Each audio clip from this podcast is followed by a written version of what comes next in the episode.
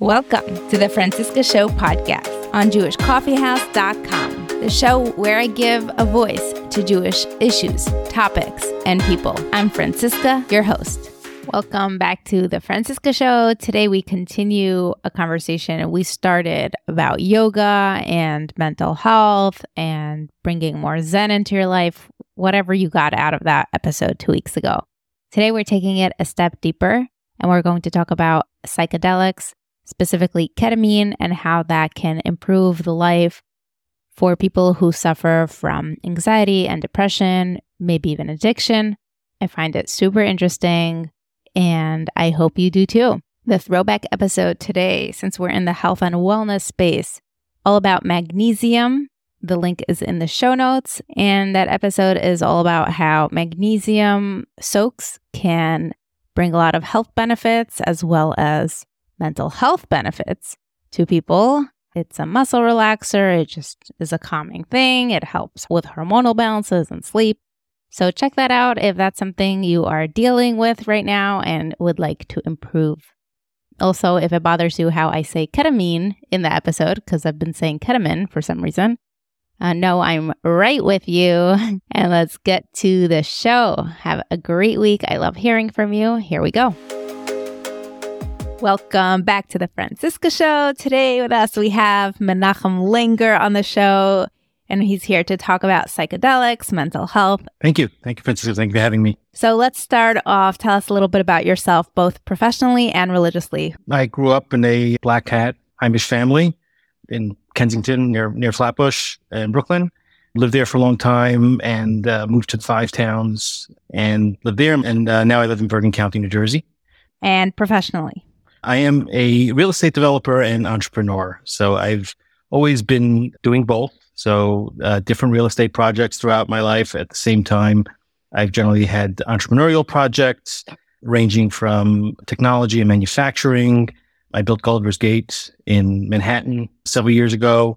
And now I built uh, ReYou Ketamine, which is a psychedelic medical company.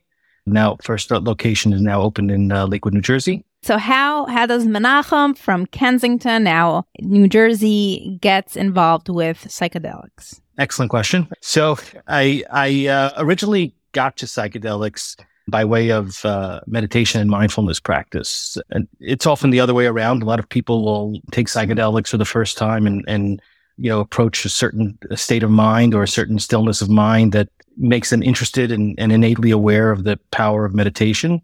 I did not arrive at that. I actually arrived at it through meditation practice. It started out as a, a prescriptive approach, like many people, dealing with stress and anxiety and, and the types of you know difficult psychological baggage that you've built up over the years and wanting to get alleviation from that that kind of mental suffering mental tightness and the practice started out just as a prescriptive approach, doing, you know, 20 minutes a day. And as I became more consistent, the landscape of what meditation is opened up for me. And uh, it really turned out to be, uh, you know, really eye opening experience, but in a inner way and realizing that there's a really important practice here. And I began to build on that more and more, starting to do longer silent meditation retreats after, you know, a couple of years of practice. I started to do two week meditation retreats where there's, you know, you don't do any talking or any using of your phone or music. You're just. Hold on. You're married and you have yes. a family and you I just do. went away for two weeks to yeah, without a phone. yeah. Yes, I did that. But fortunately, my children are, are um, older. So they, they were, you know, perfectly okay. And now I have a little baby, but this was before that. So now I don't think I'd want to be away from her for two weeks. She's really small, so she's growing so much each each week. So before you give us some more details on that, mm-hmm. what happens in your life that you need you're seeking such extreme, and maybe to you it doesn't feel extreme anymore, mm-hmm. but mm-hmm. to any from ordinary person, this may look like extreme sure. seeking extreme healing. I think that I had, I had reached a point in my life. I was when I started meditating. It was about ten years ago. So I was in my, you know, late 30s and I had just gone through a divorce and I was opening at that time I was building out a new startup and you know that that came with a lot of stress adjusting to a life after you know being married for a long time adjusting to a life of being a, a now divorced person and and all the changes that come along with that and the the you know the new ways people are seeing you and interacting with you, that that kind of friction in my mind got louder and louder. And you know i was seeking relief that was something that would be enduring not not just something that i could that would be uh, something i could take that would give me relief for a few hours or or anything like that. I was looking for something that that would be of enduring change. And uh, it's often through difficult and traumatic times and, and in one's life that one can come into contact with with the deeper part of themselves and realize that there's something there that they may have overlooked. And that's where that, that sort of began. And it started pretty easily at 10 minutes a day. And I, you know, that felt good. Uh, therapists recommended that, or did you just Google it and find it on your own? So no, my, I, I was in therapy at the time, and, and I did start therapy around the, around the same time, and that's when my both interest and passion for mental health started. But um, meditation, I arrived at myself. I did not, you know, I was just seeking out something and I started looking for things on YouTube and, and, um, you know, one day I, I kind of had this opinion, as a lot of people do, that maybe it's something kind of woo woo or, or something that, you know, people with tunics do. And, and, and there's probably just a way for people to sit quietly. And I certainly had the opinion, as many do, that my music is my meditation or my my running is my meditation and there, there's there's certainly a lot of benefit to having a concentrated activity where it's where your focus is is taken up by one particular uh, object or or activity, but it's different than what meditation has on offer. And uh, the practice itself was was something that was really very rapidly, I would say, within the matter of a few weeks of being consistent and getting past that initial "I can't do this" experience, which is not uncommon and I realized that there's there's a, another facet of my mental well-being that I'm not polishing, and it doesn't it doesn't solve everything. I think there's anything that solves everything. Certainly not even you know psychedelics doesn't solve everything, meditation doesn't solve everything, and therapy doesn't solve everything. But when you're you know when you're polishing all the different facets of your life, the different sides, and you're you're eating right, and you're exercising, you're sleeping well, then you know you start to shine. And and if you just polish one facet, it, it makes it a little harder to have that kind of kind of glitter all about you. So this is really it, it's not a, a single thing that that works meditation, but it does have an impact much more than everything else because everything we experience we experience through our mind. So that's the first step to to having a you know healthy overall experience. Okay, how do you discover psychedelics? So initially recreationally. So the first time taking psychedelics. And it was um, it through the meditation? No, no, not at all. Um, it was not even encouraged, although it's it's often talked about, and there's, there's certainly a lot of synergy between the two. Initially, it was a recreational experience with my then girlfriend, now wife, that we we tried out psychedelics together. It was a relatively low dose, but the initial experience at that first thing is this is not a uh, just it certainly was fun, but it, it was what you know. Wow, this is a brighter view of the path ahead that I'm seeing through meditation, and this is you know a kind of a, a chance to experience you know what real mental well-being can feel like with with the right kind of effort. And there was a, a post effect of the psychedelics right after that, where there's a, a general sense of well-being, and there was sort of an erasure of deeper psychological difficulties and trauma that that just seemed to to have disappeared. And it was at that point that I realized that these are both these are powerful substances, and those powerful substances have the ability to really have healing. And the entrepreneurial side of my head and the compassionate side of my head decided that this is something that I'd like to to bring to other people. But first, I need to understand this more. And we also need to understand this more. Hold on. Is this when you say recreationally, automatically my my head runs to is this even legal? And what are the legal aspects? I'm sure you can't go just go to CVS and pick it up on the shelf. So tell Correct. us more about that. Correct. So so pursuing a legal avenue, which is what I'm now doing and and offering, is certainly the the the best way magic mushrooms, which was the psychedelic, also known to be active ingredient is psilocybin. And that, that is decriminalized. It's not legal though. It is currently psilocybin and another compound, MDMA, which is not a traditional psychedelic, but it does have different properties and different qualities and happy to get into those if you'd like. Those are now in phase three trials, expected to get FDA approval within the next year or two for use through a medical and licensed practitioner. Tell us how your company works. What's the model? We are bringing prescription ketamine, which is a anesthetic that used in sub anesthetic doses behaves in a similar way to psychedelics. It's not exactly the same as as a traditional psychedelic, like but others may have been may have heard of, ayahuasca, or like ayahuasca, or mushrooms, or LSD. Some of the other traditional psychedelics that people are more familiar with.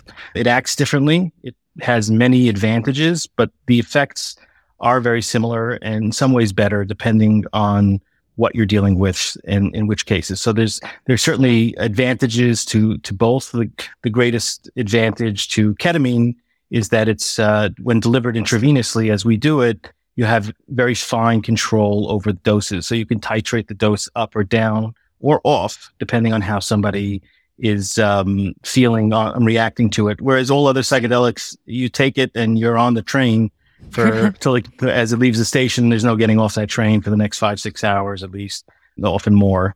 And uh, that can be very pleasant or that could be unpleasant, but usually even still, it's still beneficial the use of ketamine is dispersed through a clinician? So we only provide our company ReYou only applies it offers ketamine in the clinic as we believe it should be done by a you know, medical professional trained in the use of anesthesia and how to administer ketamine. So it's uh, administered uh, like an IV through the IV. Okay. Mm-hmm. Yeah. So there's there's fine control. Um, you're medically monitored, so you're wearing a pulse oximeter, you're wearing a blood pressure cuff, or we're monitoring your vitals. Uh, you're under constant observation by not only a medical team, but by an integration team who's with you as well. What's an integration team? So the integration staff are people who sit with you before and during and after the uh, ketamine infusion. They're there for you to help guide you in and to be there and hold space for a person as they come out of this profound experience that they're having. And oftentimes there's a lot to say and a lot to talk about. And um, the integrator is there to, to be that sounding board at that time. Is the integrator a licensed therapist? No. It's a regular person who went through uh, some certification? Yeah, people who understand psychedelics, they're uh, not therapists, although therapy is highly recommended as, as an adjunct or a conjunction with ketamine. The typical ketamine infusion, depending on the dosing, may or may not be compatible with therapy at that time. So the higher doses that people will get in their initial infusion set is typically too high to have a conversation while you're on the ketamine itself. So you're a facilitator. correct. Correct. And so, then you have the medical professional who's administering the drug, and they are what's their level? We have a uh, CRNA, and that's a nurse anesthetist, advanced nurse practitioner. That's also a doctor and a emergency medical doctor who's our medical director. So there are three people with with the client, with the patient. Yeah, we have, we also have a registered nurse on staff as well. So, but in the room, like when the experience is happening, how many people are in the room? So, so when it's a very vulnerable experience, no? Sure. Yeah. Yes, it is. But the experience is, is a very medical. So the, the set and setting.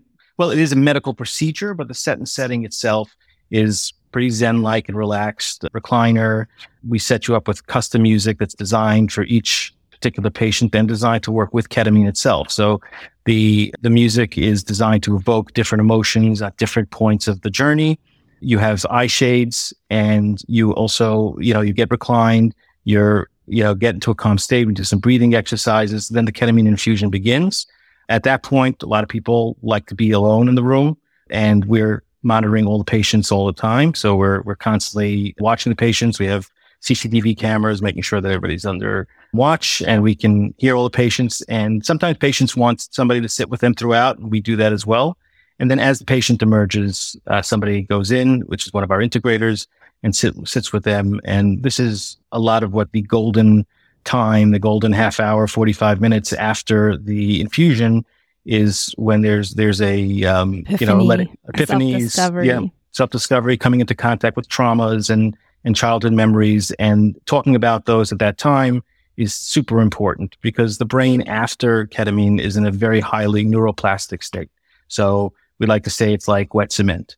And, you know, you can kind of redraw the lines and carve in this wet cement and it gradually hardens over time, which is why we also recommend that people have their therapist schedule the day after their ketamine therapy so that they have whatever's come up. They're able to keep talking about it with their therapist and they're getting that benefit as that cement hardens and prior to it.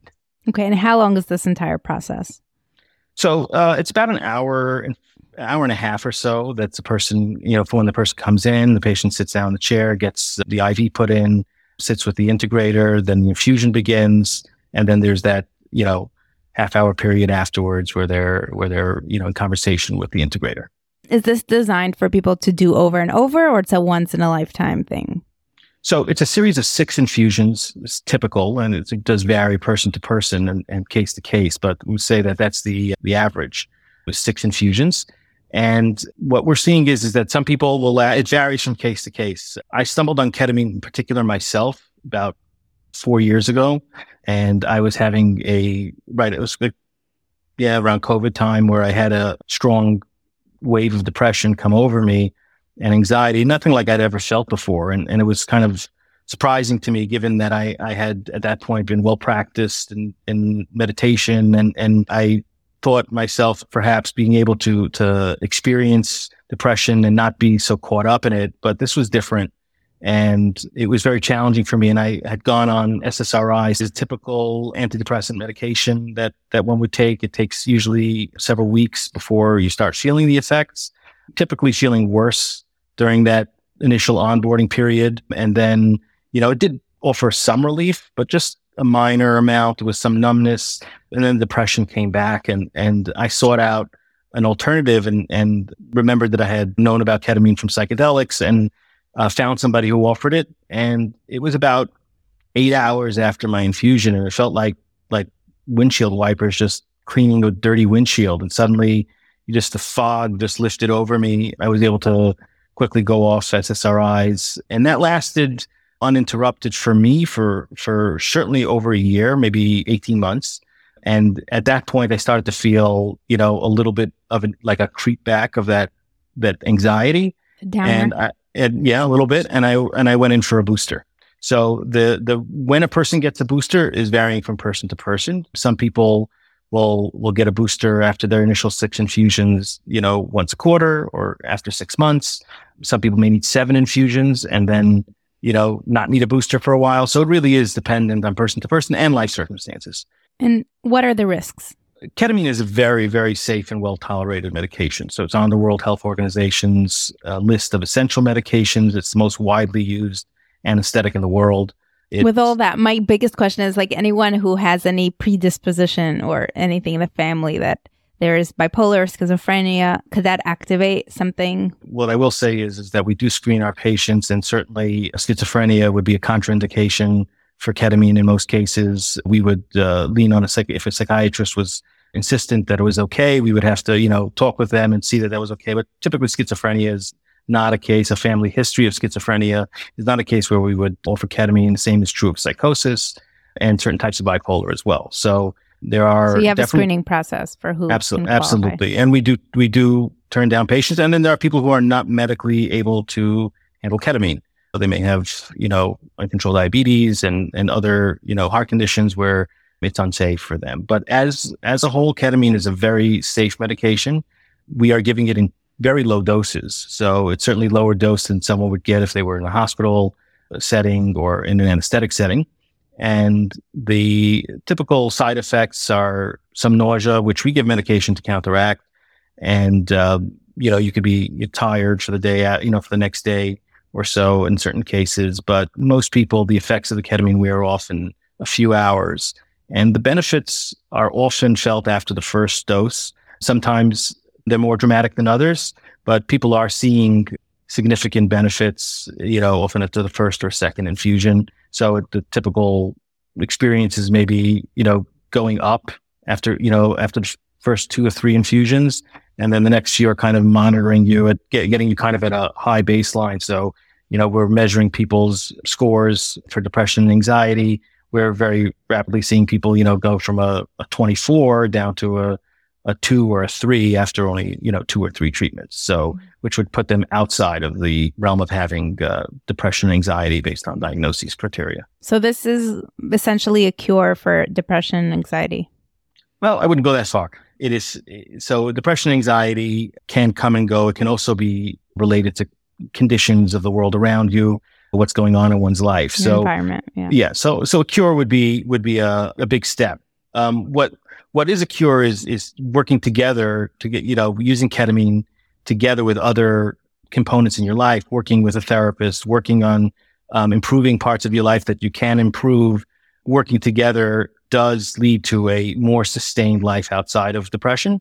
If but this certainly can bring people significant relief at the root source. So you're, you know, unlike, uh, you know, a more numbing medication or something that's giving you relief for a few hours, like a, you know, from anxiety, like a benzodiazepine, this is giving you the ability to see your anxiety, but at a safe distance and watch it pass through in in a way that normally would kind of take hold of you and, and the anxiety would, would grip you in a in a very strong way. Example I would I would use is, is maybe if you're driving down the street and a cop pulls up behind you or you or turns on lights and sirens and you you get that surge and that feeling in your chest that oh no not me and then they pass you by and that feeling just kind of fades away and and passes you're more able to watch feelings of anxiety arise within you realize whether this is something that I need to engage with. Is this sometimes anxiety has a purpose? You know, I, I have a test coming up. I have a, you know, a work project due. Um, the anxiety may be, you know, knocking at your door and saying, we, we got to get this done. But then there are other anxieties, um, that people may have. Is my, you know, a, a, new mother maybe, you know, is my, is my baby breathing? Do I have to check on my baby again? I, you know, that, those types of thoughts may be inappropriate at times and, and being able to see that and and watch it flow through and say, you know, I'm not engaging with that. I put the baby to sleep and she's fine. And not having to engage in that anxiety is a kind of power that you get after a ketamine treatment. So so it's not that everything will completely stop all the time, but you're able to have a greater control over it. Okay, so let's go into an example, maybe choose one or two or few examples of who is this for and what is the experience like. So you, sure. you've been doing this a little bit already, but I'd like okay. to go a little deeper into an example to make it close to home for some of our listeners. Yeah, so uh, from my perspective, as sometimes I'll do integration at the clinic as well, it's a super gratifying process because the the you can physically see the change in people from infusion to infusion. So people coming in, tight, contorted faces, their spouses or significant others, their children are, are clearly feeling the pain of their loved one and, and wanting to do what they can. And then seeing this release and seeing the change in, in, uh, you know, locomotion speed, even how fast people are moving, their optimism and seeing that change from the outside is certainly very gratifying and, and exactly what we set out to do. So on that side, we're seeing it from, from a person's inner perspective, what's often happening, and the person this is for, are people who are are you know suffering with a lot of you know ruminating thought. You know, you you have this kind of oftentimes this roommate in your head that has lots to say and and and lots of worries, and it's often chattering, often at night when we can't go to sleep, and we just can't shut off your brain, and the ongoing pattern of this thought kind of wedges a groove in the neuroplastic parts of your brain where it starts to become the habit as opposed to the exception. And the, the self criticism and the, the anxieties and the depressions, often irrational, start to become habit for your brain. And there's a part of the brain that's responsible for this called the default mode network. And that part of the brain is where most of our ruminating and, you know, repetitive thought takes place. And ketamine specifically targets the default mode network and quiets it down um, to the point where it's it gets really quiet. And during that time, you very rapidly are able to during that stillness period, you're very rapidly able to disengage with these thoughts and see them more clearly as just thoughts. And your brain software rewrites these connections so that you're not having that same feeling. I mean, the name ReYou itself tells the experience for what it is. ReYou is exactly that. Get back to you. So get back. A lot of people have that experience of wondering what happened to that, that essential me that, that I remember me as a kid and I had everything was kind of open and, and clear and, and now everything seems foggy and there's sort of a veil over our, my experience. And ketamine has the ability to lift that veil. So the experience is, is exactly that. There, you, you know, uh, you're looking at the same, you know, it's, it's a beautiful day today, but people who are experiencing depression, anxiety have a contracted state where they're not able to fully appreciate what their senses are taking in because the tsunami of thought, negative thought is kind of crushing down our experience into this internal darker experience. The quieting down of those thoughts by using ketamine is what expands our experience open to this natural, happy place where we belong. So the experience that people are getting is this release. It's an opening up and a letting go of depression, anxiety. We're seeing, you know, people with traumas, deep traumas coming into contact with those traumas and either they're released or they're partially released or they're some, they're now visible to a person where they're, they recognize these and begin to do the work at letting that go. And, and the result is, is a relief to the person, but not just that person, but their family, their coworkers, everybody around them we we all know what it's like to be around somebody who's in pain, who's who's in a in a dark mood, and it affects everyone around you. We're social animals, and and we pick up on each other's feelings, and where we do have a compassionate side to us, and we we want to to help people, and sometimes that comes with just empathizing with their mood and sort of you know darkening your own mood to match theirs, and and this opening up works for everybody around you. Is this for everyone, or is this specifically for people suffering from anxiety, depression, postpartum? it's we're treating it for for specifically for the depression, anxiety, postpartum. There there is a movement in the in the psychedelic community for the betterment of well people. That's being used by other psychedelics. That's not what we're doing. This is the medical procedure, and we're we're you know looking to help people who are who are struggling now and and they're in a dark place, and this gives them you know rapid relief from their suffering. Is there any Jewish ethical or Jewish halachic problems or challenges that come up with this? We'll see uh, as far as problems that will come up, but generally speaking, halachically, no. This this is a medication. It should be treated like any other medication in that sense. I understand that there's a lot of newness and confusion, and there's also a lot of stigma. Well, the stigma can can come from multiple places. Certainly, after you know, 50 years of government advertising, lumping all drugs together certainly didn't do, didn't help much. And, you know, there was lots of advertising after the Vietnam War, after the initial surge in the 50s, psychedelics were greatly studied and looked at as a huge cure to come and the biggest change in mental health. But then people started taking them and, you know, irresponsibly outside of the right settings and would cause difficult difficult stories that would come out. And people started to look at these you know tell different old wives tales which weren't really true.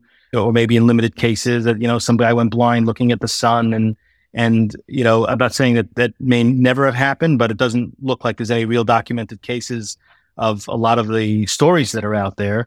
So it did build up a, a reputation where people are afraid and that i understand that that takes time for that to kind of leave the culture but leave it will. It's not it, the I see the effects every day, and when when you see effects that are just this powerful, there's no really holding back at this anymore. People are really, you know, what what is the cost of long term depression and stress on the body? What is the cost of of of your loved ones suffering as you you know languish in bed? Right. I was going to ask you, what's the cost of this procedure experience? the procedure itself. Yeah, I'll get to that in just a second. But just to get back to the question about the Frum community, you know, it it depends. We're we're a professional setting. We're not a an ayahuasca ceremony that's taking place with somebody. Not that those are necessarily you know bad, but that's not a medical setting. It's a different type of drug, and it's given in a different way, and it's not on any path for phase three trials or anything like that at this point. That it has tremendous benefits, but this is a a different kind of medical procedure given by a doctor and that's providing specific benefits. So the, the community ultimately we, we, we have a you know there's tons of chesed in our community and people want to do good and want to help. And this is the best shot that we've had at a long time at really bringing people true, true relief from from mental health problems, uh, so, several mental health problems, and things that are really harming families and children. And this is something that that really does tremendous good. And the community will, will increasingly see this as an ultimate good and we will, you know, and work within it. Does it help addicts or addiction? So there are protocols for treating alcoholism with ketamine. There's certainly tremendous research on smoking cessation and alcoholism with psilocybin mushrooms and LSD treatments where they've cured alcoholism in as little as one dose. This is not meant to be done alone. This is meant to be done with a facilitator and a trained professional. In this case, likely a therapist who's trained in, in specifically in alcohol and substance abuse problems. But yes, the drugs themselves, psilocybin, LSD, ketamine, uh, these are typically in, in given in the correct setting. These are anti-addictive medications. Most psychedelics are, and by that I mean that you you take them once, and the next time you take them, you take them with great trepidation if you're going to take them at all, because they're that you you know the power going in. This is not like say somebody is is having several glasses of wine and feeling a change in mental state this is not bad at all. It's not a numbing. This is a much more of a of an unveiling than it is of a you know a, a veiling of your experience. Right. Okay. So back to the cost. Cost. So six treatments is um, two thousand four hundred and fifty dollars for the straight course of that. So you get six treatments for that.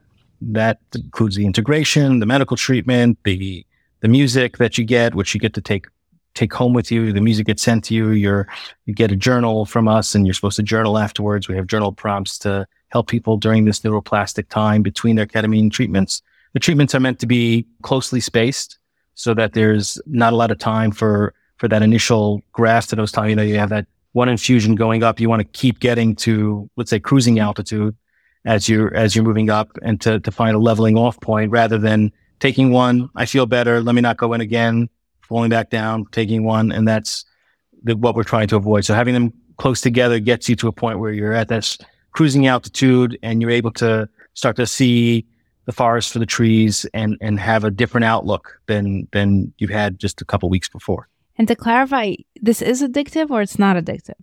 Not addictive. Not addictive. Okay. No. Are you comfortable sharing your experience or your biggest experience under ketamine? Um, it'd be easier to talk about experiences under psychedelics than it would be to talk about experiences under ketamine for me because, because it was more powerful. The ketamine itself is very esoteric, ineffable, hard to describe in any way for me. Some people do have clearer trips where they're having, you know, direct experience, inner child experiences. I, I heard a beautiful post integration from someone who, who saw themselves as a child standing in, in the park and it was the fall and, and the leaves were swirling around her. And each leaf was the representations and opinions of all the people who kind of set the stage for her life and how she currently believes. And she realized the detachment and how those opinions are not hers. And it kind of un- released so much of what was, what was her inner world and inner worldview that it gave her, you know, so much of a, so much relief from how she lives day to day. For me, that, that's not that wasn't my experience. My experience in ketamine is just one of pure dissociation. So almost a total dissolution of the ego. So not knowing my name or, you know, not knowing much of anything and not really caring because the experience itself is almost felt like a reprogramming. I like to say it feels like when my iPhone is, you know, got the progress bar when it's updating. That's what I kind of, you know, feel like it's going through on the inside typical uh, other psychedelics are not like that. There are there are certainly psychedelics that have you know psilocybin has you know tremendous transcendent abilities, transcendent of the the ego in a different way, but also you're able to you know get a sense of the world around you and interact more more easily than you can on ketamine. Ketamine, you're you're pretty relaxed. Your you know your arms and legs are very anesthetized, so mostly the experience as your sensations uh, for your body become less and less clear, your mind kind of takes up all that energy and starts to become more neuroplastic. The brain is releasing neurotransmitters that help um, you rewire, and that's the feeling is that of being rewired. I think psychedelics typically is the you, you, the general thing is you get what you need, not necessarily what you want, and uh, you know certainly I, I you know on psilocybin, I've experienced, you know, tremendous transcendent states of bliss and, and tremendous insight that, that was very clear. Ketamine is a different compound. So I don't judge it for what it is. I really, it's a, it's not about the experience. It's about the effects you're getting after the experience and, and how our lives unfold from there. Is there anything else that I didn't ask you? But we didn't talk about ketamine assisted psychotherapy, which is something that we're we're working on as well, which is post the initial ketamine infusions. When people are already more experienced having had ketamine, then there's the opportunity to do ketamine assisted psychotherapy, which is a lower dose of ketamine so that the person is not in that in as deep a associated state so that they can have a, a clear conversation with a therapist that's something that I think is very interesting. There's a product that we're, we're planning to do as soon as we get FDA approval called Relove, which is, you know, subsidiary, will be a subsidiary of ReYou. And Relove is, is going to be using MDMA, which is a different compound to work together for couples therapy.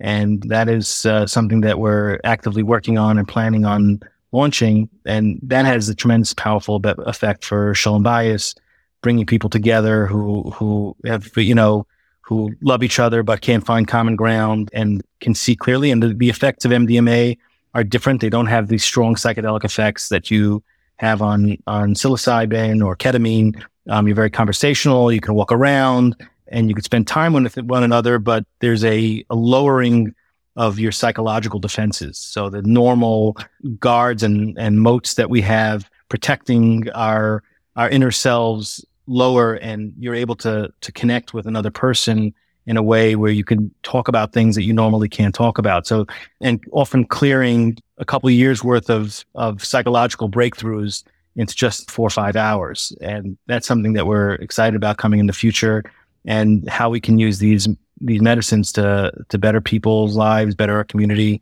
and just, just make life better.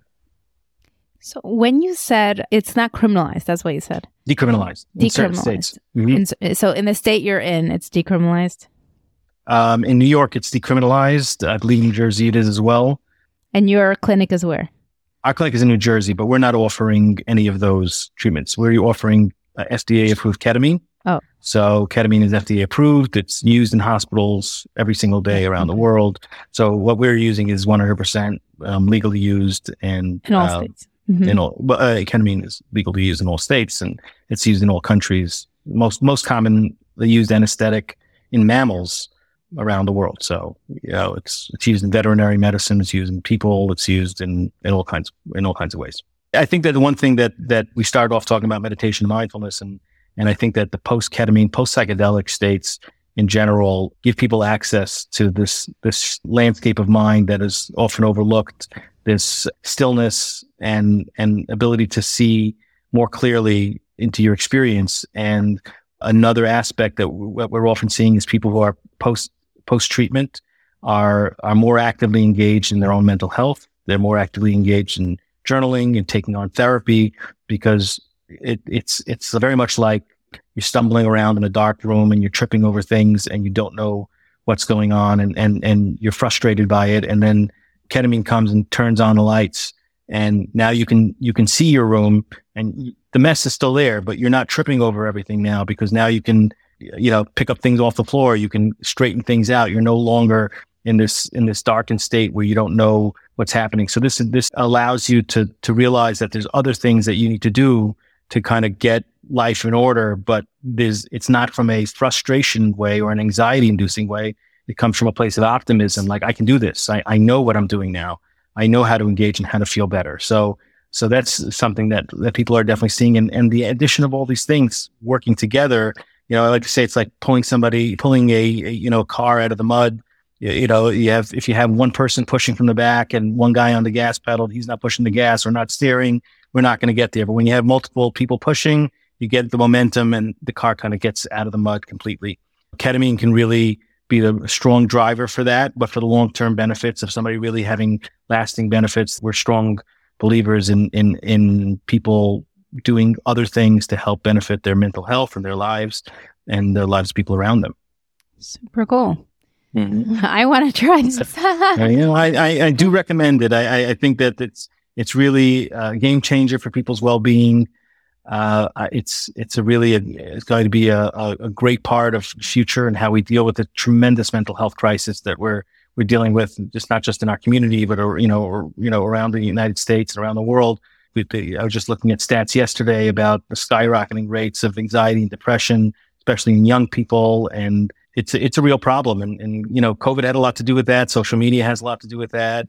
There's uh, certainly, our, you know, our phones and different, different, just bad, you know, bad news, all these things compound. It's, it's almost like four other people pushing you into the mud and, and you need to push back and people pushing back. And this is a great way to, to, for people who are stuck to, to get started. And, and our goal is to, to bring ReYou to other parts of the Frum community and beyond to, to really bring this healing. That's why we started the company. We strongly believe that this is a true game changer in the battle for people's mental health and well-being. And back to your story, just to tell us on a personal level, after experiencing meditation and the ketamine treatments, doing this professionally, remarrying, having a new baby. Tell us where you are at personally and how this has, in direct examples, how has this changed your life? Sure. I'm still a human being and I'm still subject to emotions and, and challenges like anybody. You know, last week I had a challenging week. There was a lot going on and, and what I happened? had a, I had it. Well, there was no, there was no, I, I can't say there was anything that, that was happening other than this, you know, the storm clouds built up inside and I, you know, I felt, you know, anxiety and depression rise up, but I didn't hold on to it and, and, and resist in the way that I normally would. And, and storm clouds pass through as storm clouds pass through. And okay, but that's ability- not specific examples. You're, you're telling me it just happened last week, but I don't understand what exactly happened. And also my follow up question is people say anxiety and depression together all the time, but don't they seem like opposites? Uh, why do you think that they seem like opposites? Because anxiety is like this jumpy, I'm so nervous feeling, and this is stressing me out. And depression is like, don't touch me, don't talk to me, everything's bad. I don't want to get out of my bed. Yeah, I, I think that the, there may be two sides of the same coin. I mean, not in all cases. There's certainly specific feelings to anxiety and specific feelings to depression. Um, depression may be the exhaustion sometimes that people feel after endless anxiety as, mm-hmm. as anxiety continues to build. To get back to, to that question, the, the reason I, I started out saying that I had a dark week last week is I would say, you know, overall the the the tide and experience of my life has has gotten happier over time as I engage in in practices to improve my well being, to improve my mental health, to to take two steps forward, even if I get pushed back a step, as happened to me last week when I had a you know a down week. Well, what but, happened in the down week? Um, Is it work related? I, I think, home related? Um, neither neither work nor home related. I think that I actually just had come out of a, of a very significant period of months of really hard work weeks. And I think that I was so, that I was so used to, you know, grinding from morning to night that the sudden release, which happened kind of all at once, that sudden release of that, of that pressure left me feeling uh, this feeling of what, what do I do now? Although I have plenty, you know, I have a wedding to make coming up and my daughter's getting married. So there's plenty going on. Thank you but life happens. And it's not that, that, that an anxiety can never arise again for someone who's, who's working on themselves. It's, it's the amount of time you choose to spend in it can be a little bit more of a choice and you can see, you know, more of what, where the exit is from this, from this ride that, and I would say that there's, you know, it's like when you, when you're learning any practice and you're learning to do anything, I see you have lots of musical instruments on your wall. And, and I know that when you first took up playing any instrument, at first it was very challenging and you struggle to see your progress. And, but others do because they're seeing it from the outside and you're gauging your moment to moment experience, baselining it against what you just, how you were just able to play and, you know, how you were able to run those chords and how you were able to riff on that, you know, on, on, on that bit of music. And, but as you, you, you get better and better and better at it, it doesn't mean that there are days where you're you you you don't play, but you have don't play well. But generally speaking, you're you're playing really well, and you're you're have greater and greater mastery over your craft of how you how you play music and and how you can just improvise as you go. And the same is true of our minds because our minds is the same thing that's learning to play the guitar is is the same mind that's learning to meditate or to be you know have have good mental hygiene and and continuing to to do that practice gives you increased mastery so that when life throws challenges your way even if they're not very clear and even if there's not a real knowing i'm depressed because you still have the ability to to look at your situation take an assessment and look for an exit and and work your way out of it. And and that's can be a bit of a superpower as you work through life and you're able to to navigate challenging situations that would normally, you know, cram you into bed. Okay, I'm happy you brought up music because I wanted to ask you how do you curate these playlists? What's the process for that? So the, the music that we've that we have is designed by neuropsychologists. But you customize it to each. So yeah, so person. we have so what we do with our music, which is I'm glad you brought this up. So we have the music itself is designed by 30 musicians. They design different components of the sounds. Sometimes they're tones, a mixture of nature sounds and music. And we have different categories of experiences people want to go. So from the people first come in, it's their first infusion. It's the first time we have the setting called stillness and we'll give people a sense of stillness throughout their treatment. And then, you know, I came into contact with a memory, but I real, really not clear. Then the second treatment, we might add some bittersweet which will help them help guide them to this place where they had traumatic memories and we're able to change the intensity of the music in real time. So the music itself is actually ai generated for each person. So it's assembling from all these musicians who put in the information and the ai is programmed by the neuropsychologists who decide how it works. So ketamine has a specific track to it how the peak is where the peak is and what point in the treatment. So the music runs accordingly and so does its intensity. Sometimes when we're talking to people uh, during their treatment, they say this is too much. We can we can adjust the music, give them some stillness or vitality that will help them um, out of this more challenging spot they're in during their trip. And that can the music generally guides. So without your while you have your eye shades on, your body is generally anesthetized. So your your ears become your guide. So the music has a way of sort of carrying you through this experience, almost like it's like a boat and and you're you're you're in this little boat and it's it's sort of taking you through this this landscape of mind and you're able to to experience things in different ways. And we can sort of change the the the amount of what the waves are like and and uh and how you're experiencing this particular part. And there are times where you you know you want to steer the boat into into darker waters so you can get a clear idea of what's there and and other times you know if it's too much then we you know pull the ba- boat back out into into calmer waters so the music has a tremendous role, and and it's it's something that a lot of of you know people who are doing these treatments completely overlook. And you know we think that this you know most most people who are doing this are getting are getting truly lost, and then they're getting this this music back with them because you're getting different insights along the way, and by listening to the music after your ketamine experience and, and writing in a journal, you can you say, oh yes, I remember I had this insight when you know the birds were chirping at the running brook, and and you can write that down and bring that up during that you know that neuroplastic time when you're when you're really you know able to to rewrite and and software in your brain.